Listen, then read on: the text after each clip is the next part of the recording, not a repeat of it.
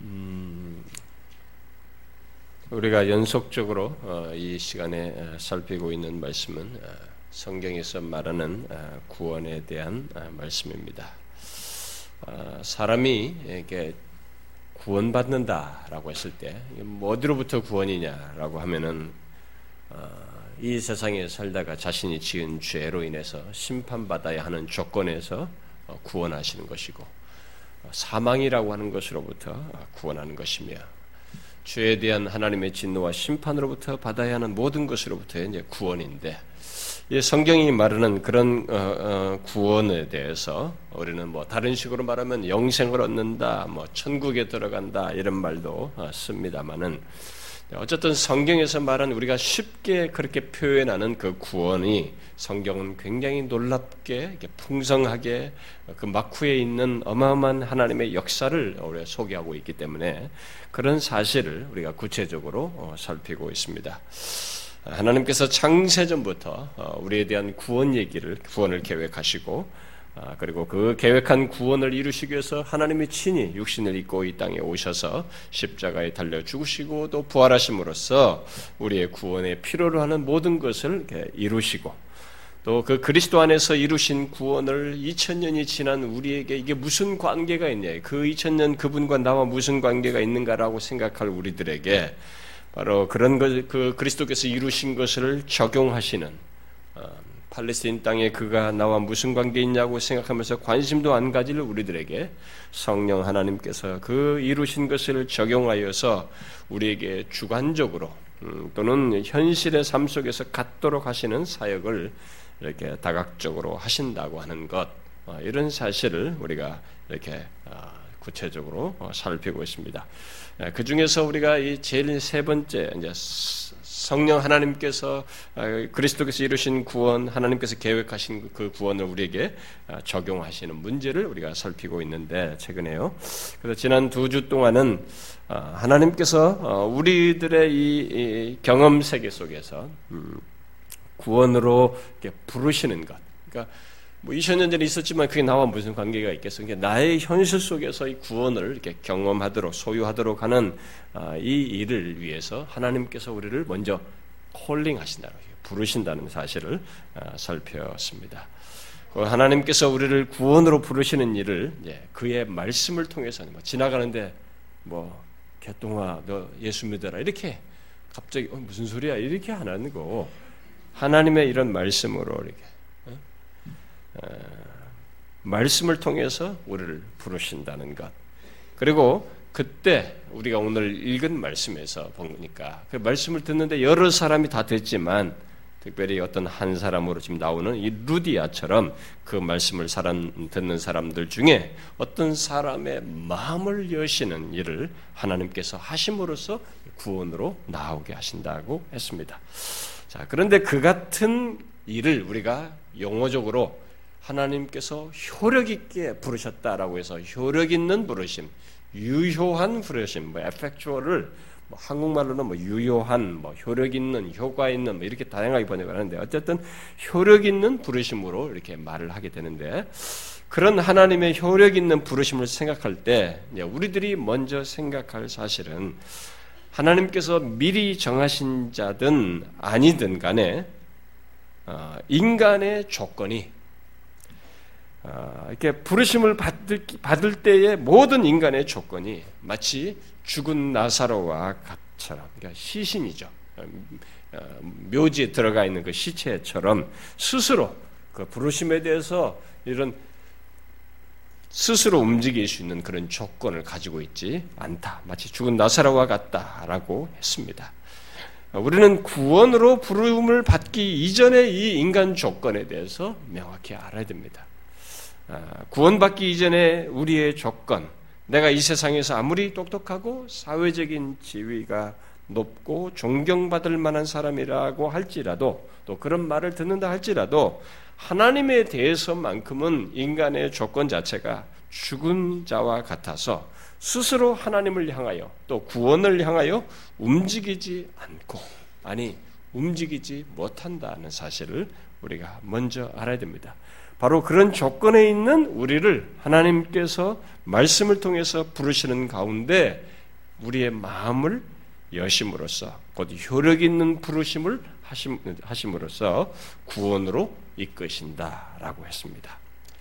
자, 그러면 이제 계속해서 우리가 앞에서 로마서 8장 28절부터 어, 30절에서 하나님의 그런 부르심을 성경이 뭐라고 말하냐면 하나님의 부르심을 그 뜻대로 미리 정하신 자를 부르신다라고 했고 그것을 보여준 예가 이제 오늘 읽었던 여기서 나온 얘기입니다. 이 루디아, 우리가 바울 같은 사람도 마찬가지요.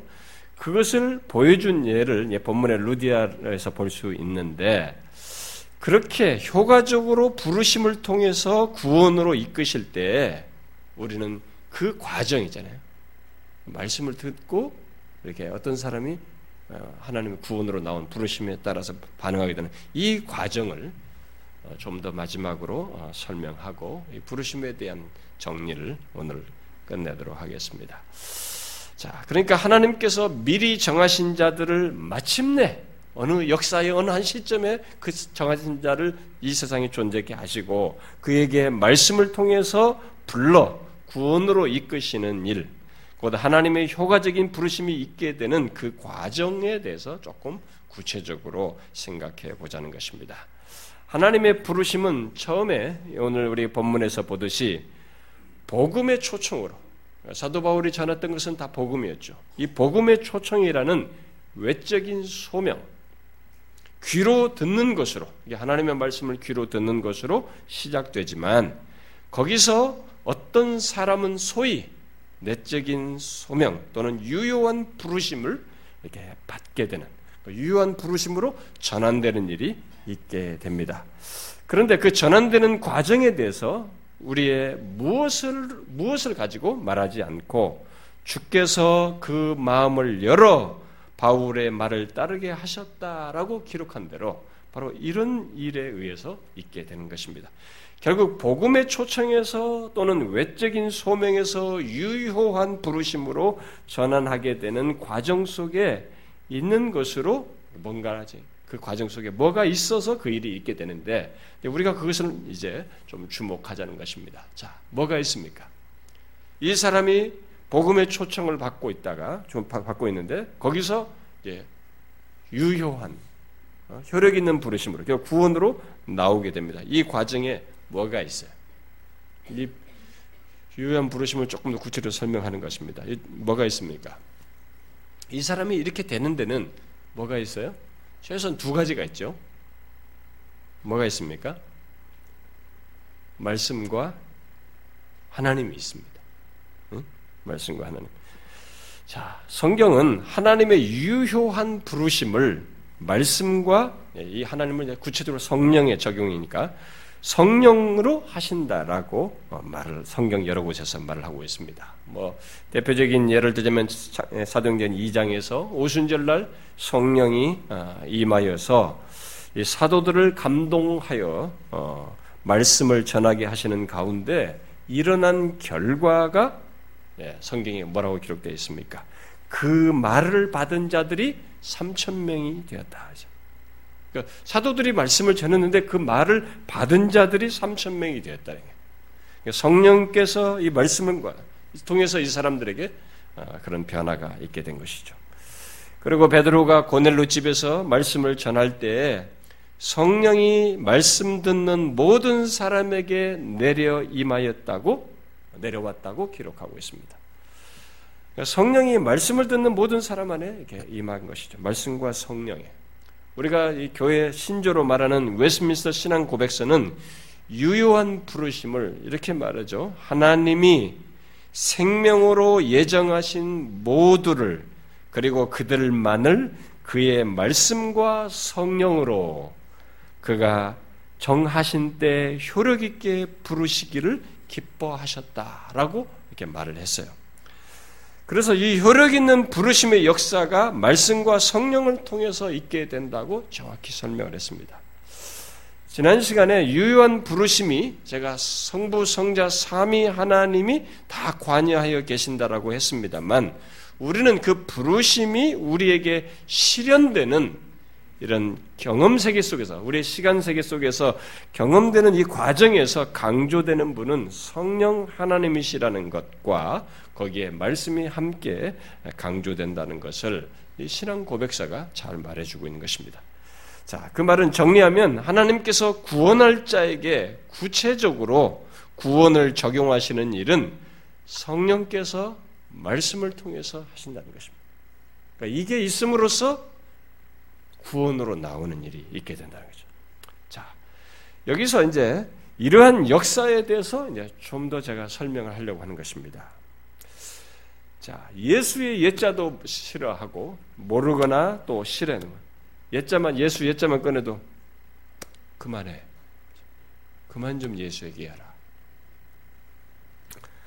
그렇게 하던 사람이 어, 성령께서 말씀을 통해서 구원으로 부르시는 것에 굴복하여서 결국 예수를 그 자기가 싫어하고 뭐 저주하던 그 예수를 그 부분만이 나의 구원주이십니다. 나의 주님이십니다. 라고 이렇게 고백하면서 믿는 믿음으로 나아가는 일이 있게 되는 이 장면을 설명하자는 것입니다. 여러분 잘 보세요. 그냥 쑥 지나갈 수도 있습니다만 제가 이 구체적으로 얘기함으로써 우리들을 한번 생각해보고 그렇지 또 이 구원을 갈망하는 사람들에게도 필요로 하기 때문에 제가 설명하자는 것입니다. 자, 여러분 그런 그 사람에게 도대체 무슨 일이 일어나요? 무슨 일이 일어난 것입니까? 예수의 일자도 싫어하고 뭐 예수 어? 예수가 뭐 밥 먹여주냐 이렇게 하던 사람이 예수를 구원주입니다. 이렇게 여러분들 중에도 그런 사람들 분명히 있단 말이에요. 우리가 과거에 다. 어? 근데 그, 그렇게 변화됐을 때 도대체 무슨 일이 일어난 겁니까? 분명히 하나님에 대해서 죽어 있던 사람이죠. 하나님에 대해서는 스스로 움직이지 않고 거부 반응을 했고 저항했던 사람이었는데 어떻게 그렇게 사람이 변화될 수 있느냐라는 것입니다. 아, 우리가 현실 속에서 보듯이 어떤 사람이 이렇게 교회당까지는 올 수 있어요. 뭐 이게 막 아내와의 결혼 조건으로 온다든가 무슨 이유로 온다든가 뭐 이렇게 뭐 별 조건으로 해서 움직이는 사람들이 있단 말이에요. 음, 뭐 부모에 의해서 억지로. 근데 그러나 부모에 의해서 억지로 오던 애들도 나중에 딱 커서는 딱 대학생쯤 되면 딱 떠나버리기로 하는 사람들 많단 말이죠. 그러니까 현실 속에서 보듯이 어떤 사람이 교회당까지는 와요. 여기까지는 와도 아, 그 자기 자신에게 감출 수 없는 것이 있습니다. 자연스럽게 갖는 것이 있어요. 그게 뭐냐면 아니 2000년 전에 팔레스틴 땅에 살았던 그 예수라는 사람은 그가 나하고 뭔 상관이냐는 거죠. 내가 왜 그를 믿어야 되느냐. 그, 그, 그를 믿는다고 해서 뭐가 뭐 어쩌다고. 이렇게 자기도 모르게 그 예수에 대한 부정적이고 거부 반응이 일어나는 것입니다. 어? 도저히 믿을 수 없다라는 생각. 그러니까 그런 반응을 자기 안에 가지고 있는 것이죠. 실제로 그런 일이 우리 주변에서 많이 일어나지 않습니까? 여러분들이 다 보다시피. 그런데 그런 사람들 중에 복음의 초청을 듣고 하나님의 말씀을 듣고 나와 상관이 없는 것 같은 그 하나님의 말씀을 듣고 예수님을 자신의 구주라고 믿는단 말이죠. 그런 일이 있게 된단 말이죠. 자, 생각해 보십시오. 도대체 무슨 일이 난 것입니까? 예수 믿는 것을 두루뭉실하게 그냥 교회 갔는데 무슨 이거 좋았어 내 기분이 좋았고 그때 좀 뭔가 있어서 눈물이 났어 그래서 예수 믿었어 이게 아닌 것이죠. 우리는 예수를 믿는 것에 대해서 이게 성경 자체가 말하기를 우리 계시된 말씀이 말하기를 이것은 어마어마한 하나님의 역사이고 이게 전 우주를 총괄할 만큼 시공간적인 속에 속에서 하나님이 계획하시고 성취하시는 신적인 역사로 말하기 때문에 이것을 정확히 알아야 되고 이 신적인 역사에 걸맞게 우리는 그 예수 믿는 것에 대한 가치와 이 의미를 명확히 알고 살아야 하는 것이거든요. 도대체 무슨 일이 일어난 것입니까? 우리가 가진 답은 그 과정에서 말씀과 성령으로 말미암아 그런 일이 있게 되었다라는 이 답이에요. 그 사람은 하나님의 말씀을 듣고 있었고 그때 그 사람 안에서 성령께서 어떤 일을 행하셨다는 것입니다. 그러니까 결국 하나님이 어떤 일을 하신 것이죠. 어떤 역사입니까? 본문은 그것을 우리의 마음을 여시는 하나님의 역사로 그 말씀에 응답하게 하시는 일을 하셨다. 이렇게 기록을 하고 있고, 어, 그런 어, 역사를 또 어, 고린도전서 2장 같은 경우나 또 고린도후서 4장 같은 경우에는 마음을 우리가 마음이 어둠 가운데 있었다는 거죠. 마음을 밝히사 복음의 메시지를 하나님의 말씀을 이해하도록 뭐 생각도 하기도 싫었던 사람인데 이해하도록 하시는 일을 하셨다라고 말을 하고 있고 에베소 2장 5절 같은 경우는 영적인 생명을 우리에게 불어넣어서 영적인 생명을 부여하셔서 믿음 안에서 하나님을 향하여 가게 하시는 일을 하셨다. 이런 일을 하나님 편에서 뭔가를 하심으로써 신적인 역사를 행하심으로써 있게 되었다. 이렇게 말을 하고 있습니다. 이런 성령의 역사를 데마레스테나 뭐 루이스라는 사람은 좀 더 구체적으로 설명을 합니다. 성경의 근거를 가지고 설명을 하는데 좀 제가 읽어드리면 이렇게 말하죠. 은혜의 성령은 먼저 부패한 사람의 지성과 욕망과 의지를 새롭게 함으로써 영적 무능력을 그러니까 죽은 상태죠. 무능력을 극복하도록 죄인들을 도우신다. 그리하여 내적으로 부르심을 받고 조명을 받은 죄인은 영적 진리를 파악하기 시작한다. 고린도서 1장과 2장의 근거에서 성령은 하나님의 사랑을 마음에 붓고 로마서 5장의 근거에서 또 도덕적 죄책을 깨닫게 하고 요한복음 16장의 근거에서 또 복음의 진리를 납득하게 하신다. 신자는 내적인 신인적 하나님과 인간이죠. 신인적 작용으로 말미암아 성경의 진리를 이해하게 된다. 이런 일이 일어난다. 인간 스스로 창출해내지도 않고 의도도 없고 하고 싶지도 않고 할 수도 없는 이런 일이 일어난다는 것입니다. 그리고 싱크레 퍼거슨 같은 사람은 그것을 이렇게 말했어요. 하나님께서 부르실 때 그들 안에 반응할 능력을 창조한다. 하면서 하나님의 부르시는 바로 그 행위에서 이들을 새 생명으로 이끌어 드린다. 부르시면서 새 생명으로 이끌어 들으신 일을 하나님 편에서 하신다는 것입니다. 성경은 죽어 있는 우리 안에서 말씀을 우리들이 죽어 있는 우리들의 말씀을 들을 때 들을 때 우리들이 의식치 못하는 어떤 역사, 의식지 못하는 어떤 것뿐만 아니라 부패한 지성과 욕망과 의지를 새롭게 하여서 하나님을 향하여 움직이도록 하는 이런 의식적인 것들을 하나님 편에서 우리 안에서 행하신다는 것입니다. 하나님은 우리에게 강압과 강제가 아니라 인격적으로 순복하도록 우리 안에서 생명의 역사를 일으키심으로써 이렇게 나오도록 하신다는 거죠. 그래서 우리가 어, 불가항력적이라는 이 단어를 쓴다 이게 오해 소지가 많거든요. 그게 강압적이라는 의미가 있기 때문에 어, 그런 그런 성경은 하나님께서 부르실 때 우리를 막 강압적으로 이렇게 하지 않습니다. 분명히 우리 안에 그런 생명을 창조하시고 하나님의 신적인 것을 우리 안에 일으키셔서 분명히 그 이전과 이 사이에 내가 지금까지 조금 전까지 들으면서도 계속 거부하던 사람인데 어느 시점에서 하나님께서 말씀하신 때에 그런 역사를 이루신 그래서 우리가 인격적으로 승복하도록 생명의 역사를 우리 안에 일으키심으로써 나 반응하게 하신다는 것입니다.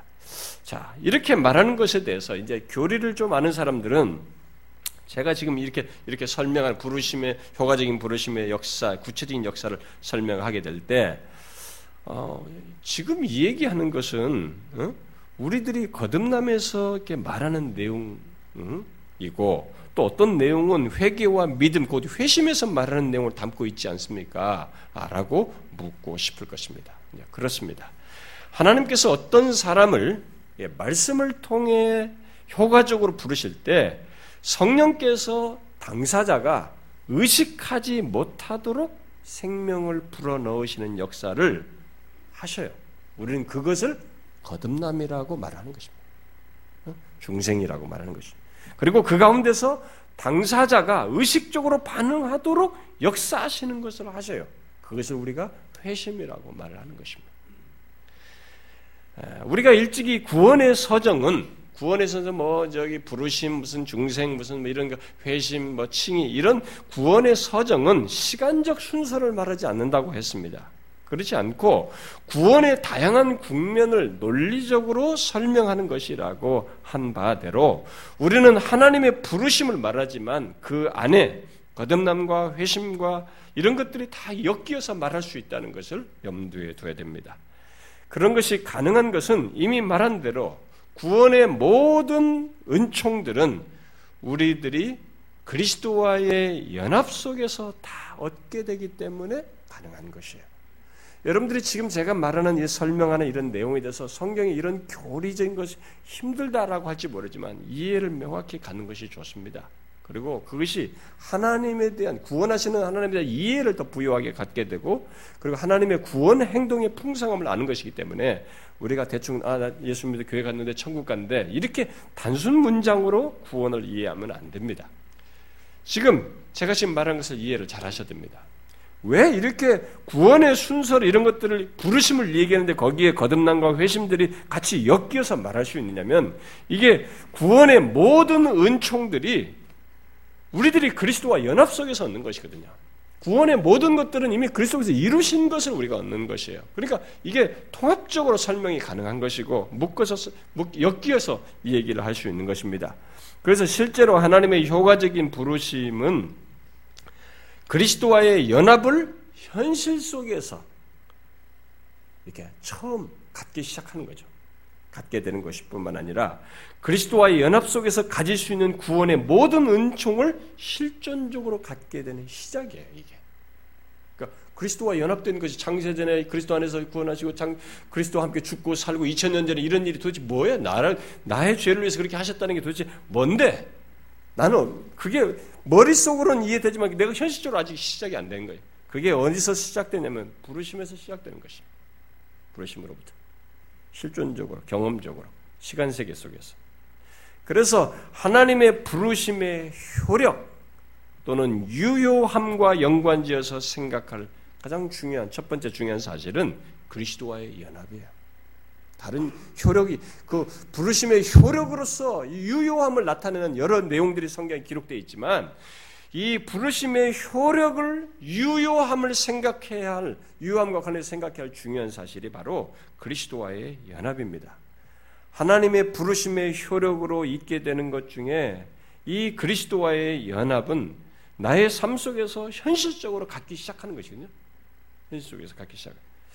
우리는 하나님의 유효한 부르심을 받음으로써 그리스도와의 연합을 우리의 경험 속에서 또는 실존적으로 갖게 되는 것입니다. 그래서 어떤 신학자들은 이것을 저 뒤에다가 회심 뒤에다 붙이거나 뭐 이런 일도 하는데 사실 먼저 그리스도와의 연합에 대한 스타트가 여기서부터 시작돼요. 여기서부터 이제 알기 시작하는 거죠. 아, 실존적으로 갖게 되는 것이죠. 우리가 이미 살폈다시피 하나님의 유효한 부르심을 받은 자는 창세전에 그리스도 안에서 선택되고 2000년 전에 십자가에 달려 죽고 부활하신 그리스도 안에서 속량 곧 죄사함을 받았습니다. 그러나 그것을 내가 나의 삶 속에서 존재 속에서 현실적으로 갖는 것은 바로 효과적인 부르심을 받을 때 우리는 갖게 돼요. 우리는 그때 그리스도와 연합을 시간 속에서 이렇게 갖게 되는 것이죠. 경험적으로. 바로 그 일을 누가 하시느냐? 성령께서 권능으로 행하시는 것입니다. 부르십니다. 말씀을 통해서 부르신 가운데. 영원전의 연합, 2000년 전에 구속받은 연합을 현재의 시간대 속에서 구체화시키셔서 그리스도와의 연합을 실존적으로 갖도록 하시는 이 놀라운 일을 성령께서 하시는 것입니다. 이런 일은 인간이 스스로 만들지 못해요. 우리가 어떤 노력을 해도 이런 것을 가져낼 수가 없습니다. 성령께서 부르시는 것으로서 권능으로 행하신 것입니다. 그래서 웨스민스터 대요리 문답 66문은 선택된 자가 그리스도와의 연합되는 것은 그들이 유효한 부르심에서 이루어진다. 그들의 유효한 부르심에서 이루어진다라고 말하고 있습니다. 또 웨스민스터 소요리 문답 30문도 성령께서 효력 있는 부르심으로써 우리, 우리를 그리스도와 연합하게 하신다라고 정확히 고백을 했어요. 이렇게 유효한 부르심은 우리가 그리스도와 연합하게 된다는 의미를 담고 있습니다. 네. 그렇다면 아, 유효한 부르심을 통해서 우리를 그리스도와 연합하게 하는 그 연결은 어떤 연결인가? 자, 생각해 보세요. 하나님께서 말씀을 통해서 이제 우리를 부르셨어요.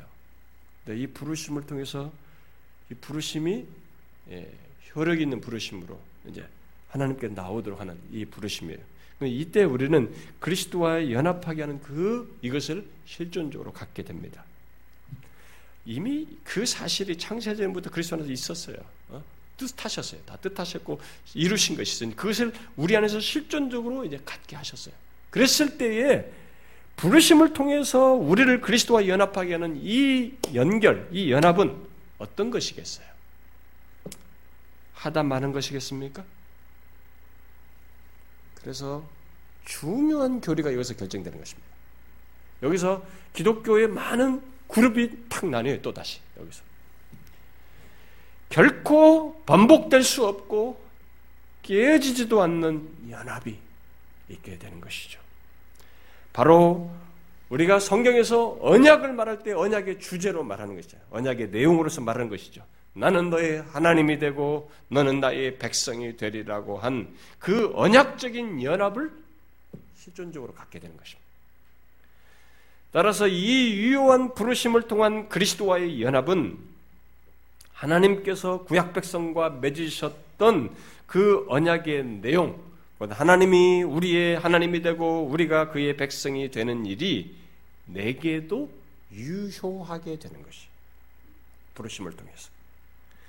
우리는 웨스민스터 신앙 고백이 신앙 고백 10장에서 효력 있는 부르심을 말하면서 우리들의 구원 서정에서 별도로 말하는 무슨 중생, 무슨 뭐 어? 성화, 뭐 순종, 믿음 이런 등을 함께 부르심을 얘기하면서 말을 하거든요. 신앙 고백서에서. 아, 그, 그, 우리는 볼 때, 아니, 옛날 선배들이 이런 신앙 고백석을 만들 때, 왜 어, 부르심 처음 얘기를 꺼내면서 거기에다가 무슨 중생, 성화 이런 것들 다 같이 내포해서 이런 표현을 하는가? 왜 헷갈리게 이렇게 폭넓게 얘기하는가? 라고 물을 수 있겠습니다만은 사실 그 대답은 바로 이 효력 있는 부르심으로 그리스도와의 연합이 구체화되어서 그 안에서 그 모든 것들을 우리가 가질 수 있고 또 생각할 수 있도록 생각할 수 있기 때문에 그들이 그렇게 뭉쳐서 같이 포함해서 말을 한 것입니다. 그리스도와 연합 속에서 그런 것들은 다 가질 수 있는 것들이거든요. 응? 우리는 그리스도와 연합 속에서 그리스도께서 우리의 구원을 위해서 이루신 모든 것을 이 효과적인 부르심을 통해서 구체적으로 나의 삶 속에서 갖게 됩니다. 그러니까 그것을 미리 말을 해도 연관돼서 다 말을 해도 상관이 없는 거예요. 부르심을 받음으로써 우리는 그리스도의 거룩함을 함께 갖고 의로움도 갖고 다 갖는 것을 이해해도 되는 것이에요. 그래서 이 앞선 선배들이 그걸 그렇게 고백을 한 것입니다. 웨스민스 신앙 고백서가 효과적인 부르심이 무의식적인 차원에서 우리가 알지 못, 알 수 없는 차원에서 있는 성령의 역사인 중생, 거듭남과 우리가 아는 거죠. 의식적인 차원에서 있는 믿음과 회개, 이 회심을 이렇게 연결지어서 이어서 이렇게 말을 하는 거, 이게 묶어서 얘기하는 것이 바로 다 그런 맥락이라고 볼 수 있습니다. 그러니까 효과적인 부르심을 받은 자 안에서 인간이 의식하지 못하게 의식지 못하게 일하시는 이 성령의 역사, 곧 거듭남이 있고 동시에 우리의 인격적인 어떤 의식과 반응이 수반되고 또 우리가 교회적인 관계 속에서 나타내는 반응으로서의 회심도 있게 되는 것으로 이 얘기를 하는 것입니다. 자, 이렇게 웨스민스터 신앙 고백서가 연결시켜서 말하는 것은 그리스도와 연합 속에서 구원 서정에서 말하는 구원의 모든 것이 함께 있기 때문에 그렇습니다. 자, 그리스도 안에서 이루어진 십자가에서 이루신 구원에 우리의 구원에 필요한 모든 것이 거기 다 있다고 했습니다. 그러면 그리스도와 연합된 사람은 그것을 소유해야 돼요. 다 가질 수 있습니다. 근데 그것을 어디서 설명을 하는 논리적으로 성경이 다양하게 말하기 때문에 다 각각 다양하게 설명을 하지만 다양한 측면에서 설명을 하지만 이 부르심을 효력 있는 부르심을 받고 났을 때 우리는 그것을 어떤 식으로 다 연결해서 설명해도 무방한 것이에요. 다 가질 수 있는 거예요. 소유할 수 있는 거죠. 그런 연결점이 연합에 의한 연결점이 있기 때문에 이 웨스민서 신앙 고백서처럼 효과적인 부르심으로 구원 전반을 말할 수 있는 것입니다. 그러니까 효과적인 부르심을 얘기하면서 구원의 모든 것을 얘기할 수 있어요. 왜? 그리스도와 연합 속에서 연합 연합을 실조적으로 갖게 되기 때문에 그리스도 연합 속에서 있게 된 모든 얘기를 다 묶어서 말할 수 있어요. 그래서 또 거듭남을 얘기하면서도 우리는 구원의 모든 얘기를 하죠. 여러분이 거듭남 공부하잖아요. 거기 보면 거듭남의 증거 얘기하죠. 무슨 얘기 다 얘기하죠. 그건, 그건 회심 때도 얘기할 수 있는 얘기거든요. 또 회심을 얘기하면서 구원 전반을 말할 수 있습니다. 칭이 의롭다함을 얻음을 얘기하면서 구원 전반을 말할 수가 있어요. 성화를 말하면서 거룩함을 말하면서도 구원 전반을 말할 수가 있습니다. 왜? 이게 그리스도와 연합 속에서 얻는 것들이 다 엮여 있는 것이죠. 그리스도와 연합 속에서 갖는 그 다양한 구원의 은총들은 각각 어떤 강조점, 강조와 관점을 달리해서 우리에게 설명을 하지만 그렇게 설명할 뿐이지. 논리적으로 그럴 뿐이지. 이게 따로따로 분리해서 또 시차를 두가지고 이렇게 설명할 성질이 아니에요. 제가 여러분들에게 이런 설명하기 어렵다 이게 할지 모르지만 조금만 여러분들이 노력해 보면 어마어마한 얘기예요 이게. 하나님의 구원에 우리가 우리가 얻는 구원이라는 실체가 어마어마한 얘기를 하는 것입니다. 하나님은 그런 얘기를 우리에게 다각적으로 말씀하셔서 그렇게 구원의 놀라움을 경이로움을 얘기하는 것입니다. 그래서 우리에게 우리를 위해서 베푸신 구원을 아, 그리스도께서 나를 위해서 십자가에 죽으셨대. 단순 문장으로 이렇게 감각적으로 지식적으로 이해할 수 있는 성질의 것이 아니라는 것입니다. 그렇게 해서 일어난 우리에게 있게 된 구원의 가치는 우리가 영원토록 찬송에서 말하고 있죠. 영원히 찬송할 제목이 되는 거예요. 그런데 영원히 찬송할 제목인데 여기서부터 질려버리면 이 구원의 가치를 모른다는 것이냐. 이 구원을 다각적으로 말을 하면서 우리에게 이 구원의 어마어마한 나라고 하는 인간의 실존, 잠시 있다가 사라지는 이 존재, 그저 조금만 있으면 너무 취약한 이 죄인, 그리고 심히 죄악된 이 죄인, 죄인을 위해서 하나님이 하신 이 어마어마한 것을 우리가 너무 모름으로써 무시하고 가치 없게 여기는 이런 일이 생기거든요. 성경이 그렇지 않다는 것이. 그걸 설명을 하는 것입니다. 어쨌든 우리는 하나님의 효과적인 부르심을 통해서 그리스도와의 연합을 구체적으로 나의 삶 속에서 갖고 그 가운데서 그리스도께서 우리의 구원을 위해 이루어 주시는 구원의 은총들을 누릴 수 있게 됩니다. 하나님의 부르심의 효력 또는 유효함의 가장 중요한 사실이 바로 이거예요. 우리가 이걸 먼저 알아야 됩니다. 그런데 성경은 하나님의 부르심을 말하면서 부르심을 받은 자에게 있게 되는 예, 유효함으로써 말하는 것으로 이것만 말하지 않고 더 여러 가지 표현들을 말하고 있습니다. 그런 것들을 좀 더 덧붙이면 성경은 하나님의 부르심을 말하면서 거룩함을 연결시켜요. 거룩함으로 우리를 부르신다는 말씀을 하십니다. 대사로니가 4장 7절에서 하나님이 우리를 부르심은 부정하게 하심이 아니요 거룩하게 하심이니라 이렇게 말해요. 또 디모데후서 1장에서도 하나님이 우리를 구원하사 거룩하신 소명으로 부르심은 이렇게 하나님의 부르심과 거룩함이 자꾸 이렇게 연결지어서 성경이 말을 합니다. 하나님은 우리를 거룩하신 소명으로 부르셨습니다. 누군가를 부르셨어요. 아, 너 구원했어. 이게 아니에요. 그걸로 끝나는 게 아닙니다. 거룩한 소명으로 부르셨습니다. 베드로전서 1장도 그걸 얘기하죠. 같은 사실을 말합니다. 오직 너희를 부르신 거룩한 이처럼 너희도 모든 행실에 거룩한 자가 되라. 기록되었으니 내가 거룩하니 너희도 거룩할지어다 하셨느니라. 너희를 부르신 거룩한 자처럼 응? 부르시면은 이런 거룩이 연결되어 있어요. 그리고 4장은 부르심에 합당한 삶을 행동을 얘기합니다. 그러니까 하나님께서 우리를 부르셨을 때 그 부르시면은 합당한 삶이 있다는 거죠. 자, 이런 모든 말씀들은 하나님의 효력이 있는 부르심을 받은 자는 거룩한 삶으로 들어간다는 것입니다. 하나님으로 인도하는 순종의 길 안에 서 있게 된다는 것입니다. 이렇게 불순종하면서 하나님의 말씀 같은 것을 그 하나님, 거룩하신 하나님이 원하시는 것에 대해서 저항하면서 예수 믿는 신자로서 이렇게 구원받은 자로서 있을 수가 없다는 것입니다. 이제 하나님의 부르심을 받은 자는 거룩한 삶으로 들어간다는 것을 알아야 되는 것입니다.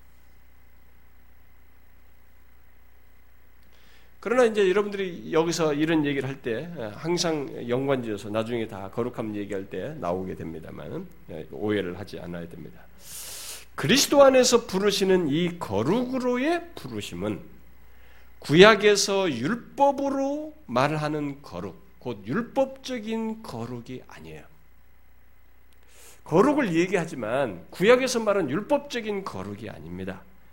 분명히 성경은 내가 거룩하니 너희도 거룩하라는 말을 구약 시대도 했고 구약 시대를 넘어서서 신약 시대에도 하나님의 부르심을 받은 우리 신자들에게 신약의 성도들에게도 동일하게 말하고 있지만 그것은 구약의 율법으로서 말하는 명령이 아닙니다. 하나님의 효과적인 부르심을 받은 자에게 그것은 그리스도 안에서 또는 그리스도와의 연합 속에서 주어진 명령이요.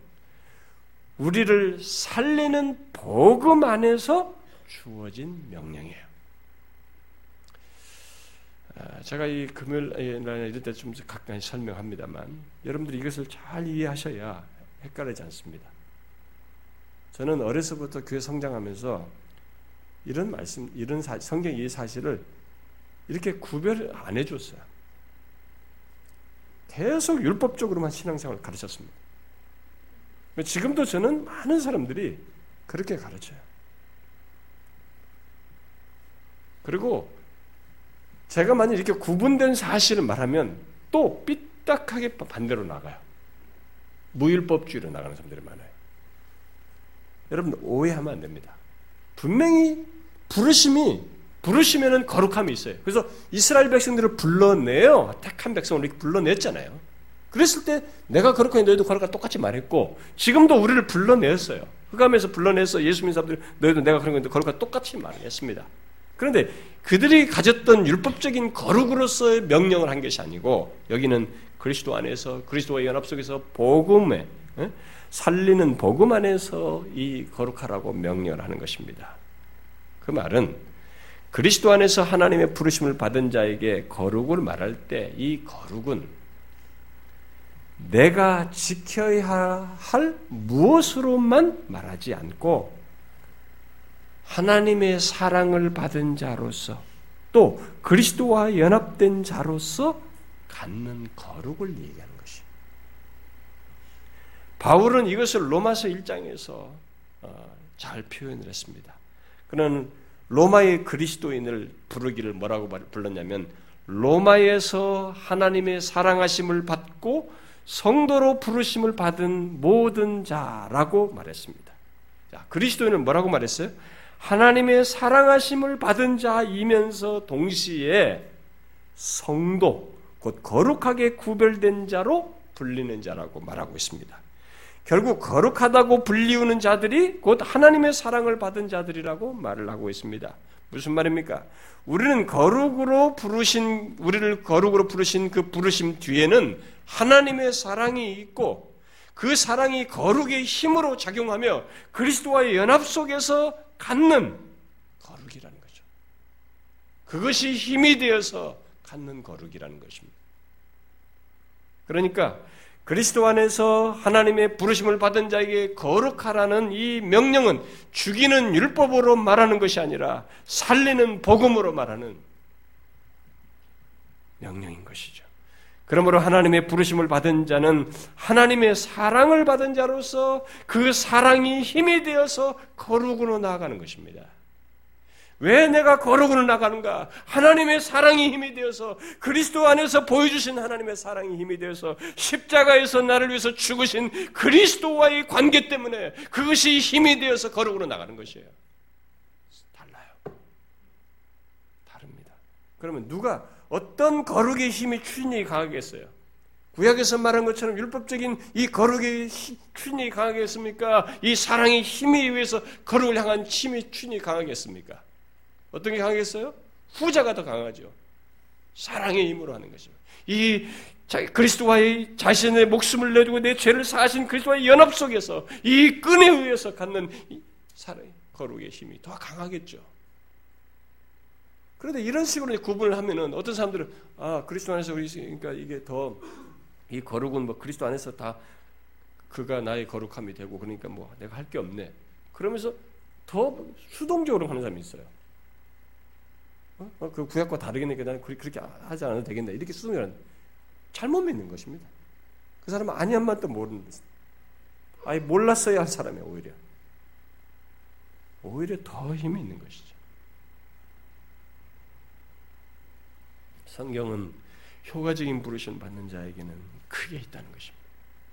그리스도와의 연합 속에서 자신을 위해서 죽으신 그리스도의 그 은혜와 사랑이 힘이 되어서 거룩으로 나간다는 것입니다. 그래서 거룩을 연결시켜요. 또 성경이 하나님의 부르심을 말하면서 연결해서 말하는 것은 취소되지 않는 부르심이고 결국 불변하는 부르심으로 말하고 있다는 것입니다. 성경은 부르심을 얘기하면서 이게 취소될 수 없는 부르심으로 얘기해요. 근데 로마 카톨릭이나 뭐 루터파도 그렇고 아르미니스주의자들은 이 부르심이 후에 취소될 수 있는 것으로 말하거든요. 그러나 로마서 11장에 말합니다. 하나님의 은사와 부르심에는 후회하심이 없느니라. 하나님의 부르심에는 후회함이 없습니다. 또 로마서 8장에서도 미리 정하신 그들을 부르시고 부르신 그들을 또한 의롭다 하시고 의롭다 하신 그들을 또한 영화롭게 하셨다라고 말함으로써 하나님의 유효한 부르심은 창세전에 미리 정하신 것에 근거한 것이면서 마침내 영화롭게 하시는 최종적으로 영화롭게 하시는 그야말로 불변하는 부르심이라고 성경은 말하고 있습니다. 하나님의 부르심은 불변하는 부르심이에요. 이 효과적인 부르심은 그냥 끝나고 마는 것이 아닙니다. 불변하는 부르심이에요. 끝까지 가는 것입니다.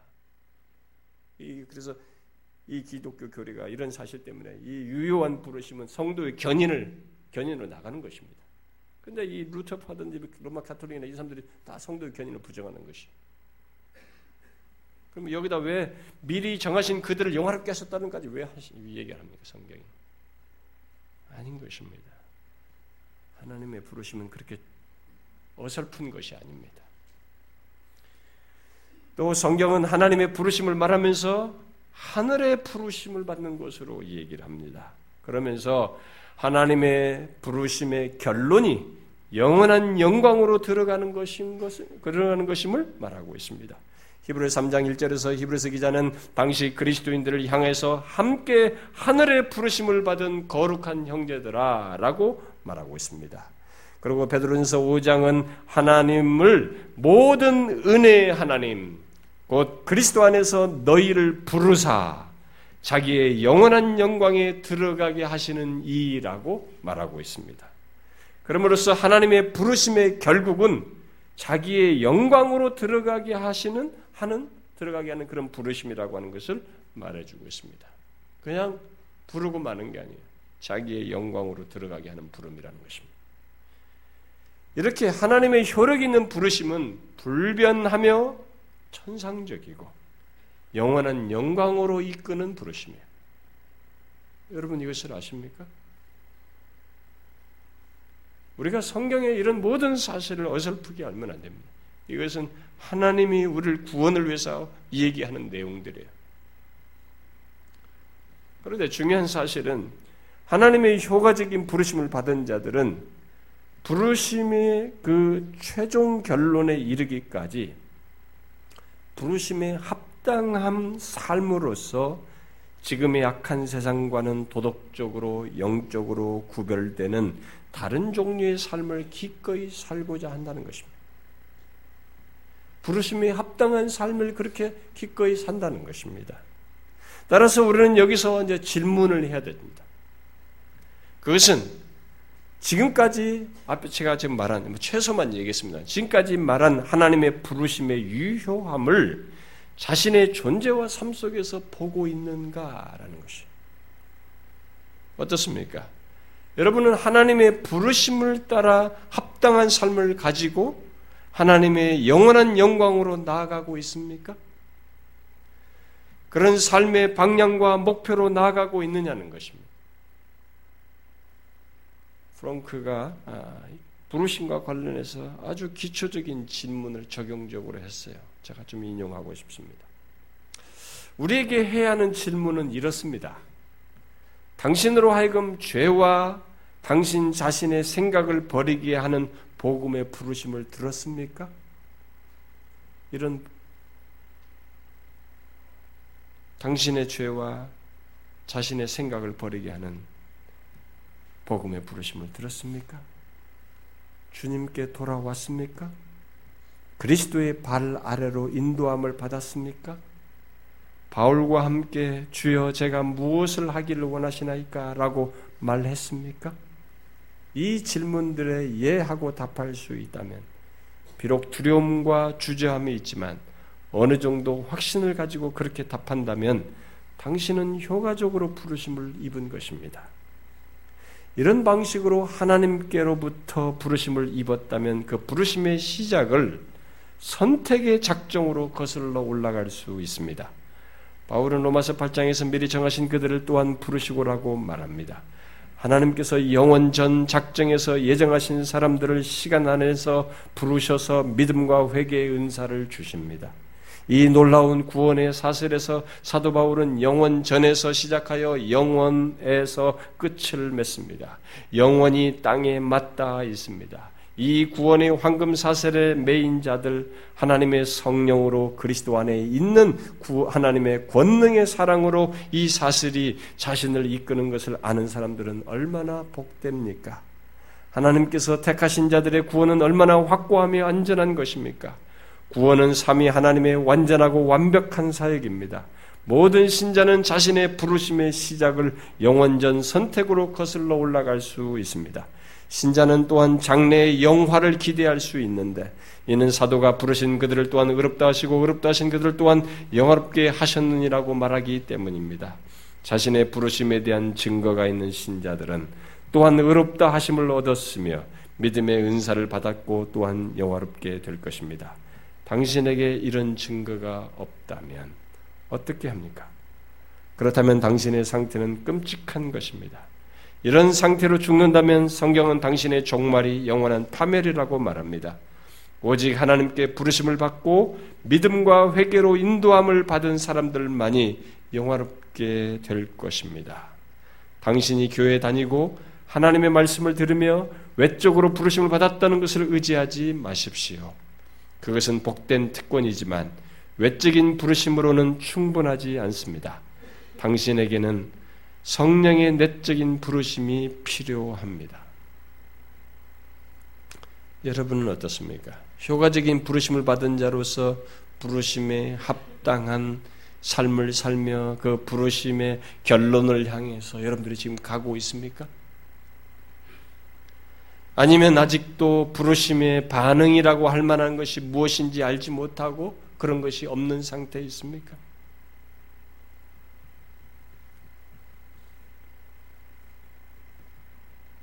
프랑크가 그래요. 주여 저는 아무것도 할 수 없나이다. 제가 하는 것이라고는 전부 주님 보시기에 죄밖에 없습니다. 심지어 제 기도마저도 그렇습니다.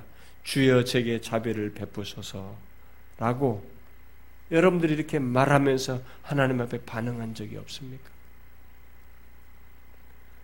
말씀을 통한 하나님의 부르심 속에서 이런 반응이 있어야 거예요. 이게 부르심의 효과적인 부르심의 증거들이에요.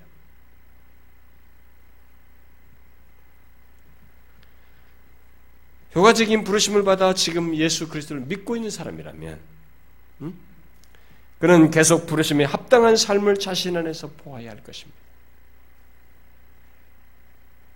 그것을 넓게 보면 부르심이 합당한 삶을 넓게 말하자면 그것을 거룩이라는 말로 표현할 수 있고 구체적인 말로 하면 예배소 4장 1절에서 부르심이 합당하게 행하라고 말하는 명령 뒤에 덧붙이는 내용들을 가지고 말할 수 있겠죠. 뭡니까? 모든 겸손과 온유와 온유로 행하는지를 여러분들이 보아야 될 것입니다. 이게 부르심이 합당한 자에게 있는 것이죠. 모든 겸손과 온유로 행하는 것이죠. 또 오래 참음으로 사랑 가운데서 서로 용납하는지를 보아야 할 것입니다. 진리를 소, 손상시키지 않는 범주에서 또 평안에 매는 줄로 성령이 하나 되게 하신 것을 힘써 지키는지를 보아야 할 것입니다. 이것이 부르심을 받은 자들의 있는 삶이에요. 그 성령이 하나 되게 하신 것 안에서 살면서 그것을 힘써 지키는 것입니다. 효과적인 부르심을 받은 사람의 합당한 삶은 바로 성경이 말하는 그런 거예요. 사실 그런 삶이 거룩한 삶인 것입니다. 곧 구별되어 거룩하신 하나님을 담는 삶인 것입니다. 왜냐하면 하나님 또한 사랑 안에서 하나됨을 지키시기 때문입니다. 성부, 성자, 성령도 사랑 안에서 하나됨을 지키는 것입니다. 어떻습니까? 여러분들은 여러분의 삶에 이런 거룩이 있는 삶을 가지고 있습니까? 이 부르심이 합당한 삶으로서 이런 거룩한 삶이 있느냐는 거죠. 바로 교회적인 삶이 거룩이라고 성경이 말하는 거거든요. 효과적인 부르심을 받은 자는 개인적인 개인의 구원으로 끝나지 않습니다. 그런데 어떤 사람은 자신의 구원을 말하면서 교회를 다녀도 다른 사람과 하나됨을 갖지 못합니다. 참 이상한 일이에요. 왜 그렇습니까? 그게 일시적인 행위라면 누구나 있을 수 있는 일이지만 세월이 지나도 안 되는 사람이라면 그것은 거룩으로의 부르심을 받지 않았기 때문일 수 있는 것이에요. 아닙니다. 우리가 잊지 말아야 됩니다. 효과적인 부르심을 받은 자는 부르심에 합당하게 행하는 것입니다.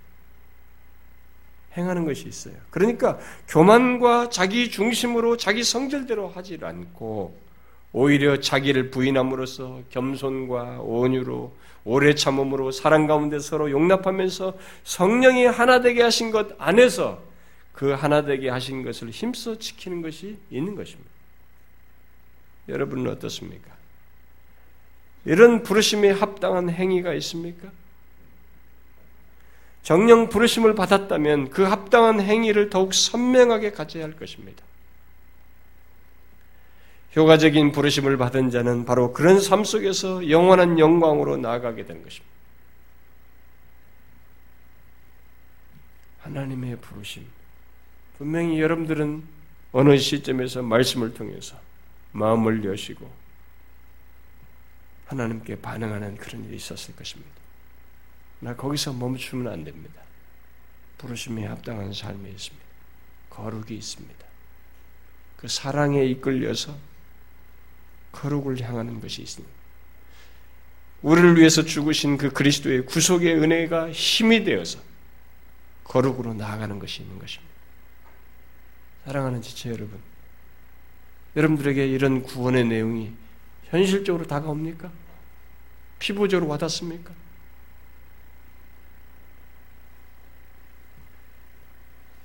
하나님이 개입된 구원은 어설프지 않습니다. 우리를 부르시는 것에서부터 자기 영광으로 데려가기까지 실체가 있습니다. 저는 부르심에 합당한 삶을 더욱 선명하게 가짐으로써 이 부르심이 얼마나 복된지를 현재적으로 갖고 경험하고 그 가운데 부르신 자들을 여기서 끝내지 않고 자기의 영광으로 이끄시는 그 하나님의 부르심의 최종적인 자리까지 우리 모두가 나아갈 수 있기를 바래요. 제가 이 말씀들을 계속 구원에 대한 얘기를 할 때마다 제 마음 한켠에 계속 남아 있는 것은 그겁니다. 우리 중에 이런 내용을 듣고 이런 모든 말씀을 들으면서도 혹시 우리 중에 한 사람이라도 그런 것에서 제외된 사람이 있어서는 안 된다는 것입니다. 그러니까 있을 수 있는 가능성이 있죠. 그래 저희 마음은 그런 사람이 한 사람도 없기를 바라는 것입니다. 혹시 여러분들 중에 아직 이 부르심에 반응이 없는 사람이 있다면 그는 구하십시오. 진짜 부르심을 들어야 됩니다. 이 말씀을 통한 부르심에 여러분들이 하나님께서 여러분들의 신적인 역사도 그분에 의한 역사가 있기를 구하셔야 합니다. 여러분의 의지만으로는 안 됩니다. 주께서 저와 여러분을 부르심을 통한 이 구원의 최종직까지 이끌어 주시기를 간절히 바래요. 여러분의 자녀들까지 그럴 수 있기를 바랍니다. 기도합시다.